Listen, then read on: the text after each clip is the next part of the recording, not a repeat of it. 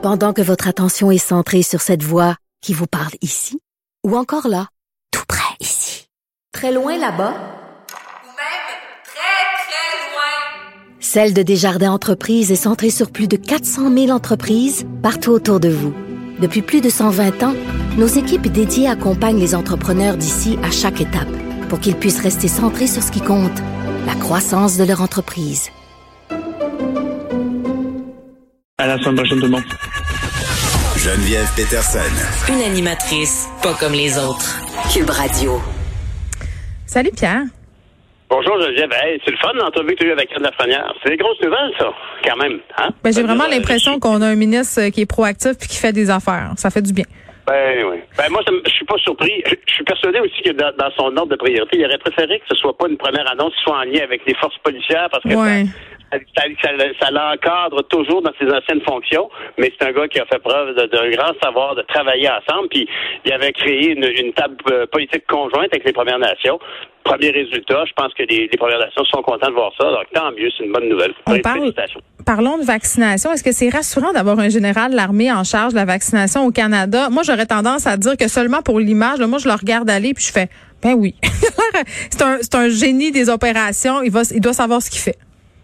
Ben, je, partage totalement ton avis. Moi, je, je, je, peux dire qu'effectivement, l'image, que la rigueur, le côté un peu froid et mécanique que doit amener l'armée, ben, c'est ça qu'il nous faut pour la distribution des doses, évidemment. C'est sûr que chacune des provinces euh, voudra administrer ça à sa manière, puis ce qu'on veut, c'est que nos infirmières nous amènent un vaccin, mais pour l'avoir, il va falloir qu'on l'aille, il va falloir qu'on ait une date, évidemment, de livraison un jour. Mais d'ailleurs, honnêtement, tu vois, ce matin, j'avais une entrevue avec euh, Rémi Quirion, le scientifique en chef du Québec, puis lui, euh, ça se semble- faisait très rassurant, en tout cas, honnêtement. Puis euh, euh, il y a beaucoup de gens qui s'inquiètent euh, des effets potentiels, des effets secondaires que peuvent avoir un vaccin. C'est pas d'hier que les gens sont méfiants par rapport au vaccin, mais dans la situation actuelle, comme on l'a bien vu à plusieurs égards, on a entendu entre autres euh, la scientifique en chef d'Ang- d'Angleterre qui disait qu'on a fait l'équilibre des, des, des- comment on appelle, il y a les bénéfices de santé sont de loin bien supérieur au risque actuel, on le voit bien avec le nombre de victimes. Mais ce doute-là que, que les gens peuvent avoir par rapport au vaccin, ben, euh, on a entendu d'ailleurs, tu avais Marc-André Gaillon qui évoquait tout à l'heure, hein, il disait quand même qu'il y avait matière à, se questionner. Euh, mais tu vois, de son côté, euh, M. Quirion, lui, euh, euh, se faisait très rassurant. Puis je, je lui ai posé la question, c'est quand même drôle, si on va sur votre site Internet, le site du scientifique, euh, géné- du scientifique du Québec, euh, euh, en chef du Québec, on- on voit clairement dans la question, euh, dans l'endroit où il y a des questions et réponses, euh, la question suivante, est-ce qu'il n'y a pas euh, matière à s'inquiéter du fait que la recherche a été faite vite? Puis la réponse sur le site du scientifique du Québec, c'est peut-être. Or, ce matin, on écoute et tu vas voir, il, se fait bien, rassurant maintenant. On va écouter. Moi, je dois dire qu'il y a, peut-être même seulement six mois, je me disais que pour avoir les premiers vaccins, être capable de les administrer à, des, à des humains, ça irait, ça irait dans- une population assez large, là, ça irait pas avant l'été ou l'automne 21. Donc, euh, et, et je pense que c'est là, là, un peu comme je disais, c'est des, des activités de recherche ont été faites, faites en parallèle ce qui a permis d'accélérer beaucoup. Et pour les deux premiers vaccins, ben, c'est des technologies qu'on connaissait mal. On n'avait pas réussi à développer des vaccins en utilisant cette méthode-là. Donc, lorsqu'ils ont été testés en premier dans des études pilotes avec des taux d'efficacité là, de 90% ça a surpris à peu près tout le monde, je pense. que C'était assez, assez inattendu.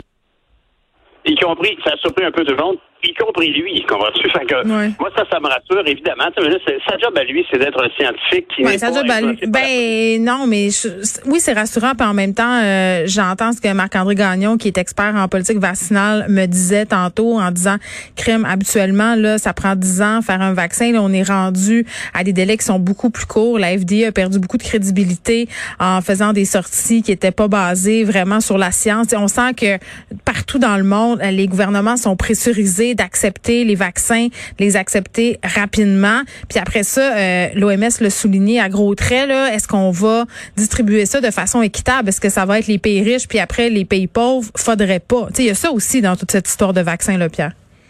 Ah, euh, tout à fait. Puis d'ailleurs, c'est assez drôle de voir que, ben, c'est pas drôle, il n'y a, jamais rien de drôle dans cette affaire-là. Mais quand même, j'ai remarqué hier que le docteur Fauci, le fameux médecin en chef euh, aux États-Unis, Que Joe Biden va recruter.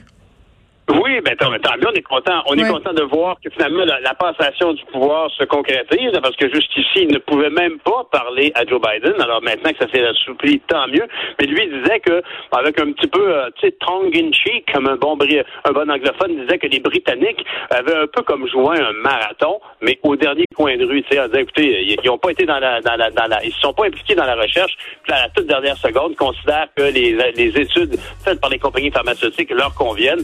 Mais la vérité ici, c'est qu'au niveau scientifique de l'ensemble, tout le monde a mis l'épaule à la roue. Pourquoi? Parce qu'il y avait énormément d'argent dans l'affaire. Tout le monde a besoin d'un vaccin. Alors évidemment, quand on a, c'est l'inverse d'une maladie orpheline qui, euh, justement, n'a pas de subvention. Ici, là, tout le monde met l'argent pour avoir un soulagement planétaire.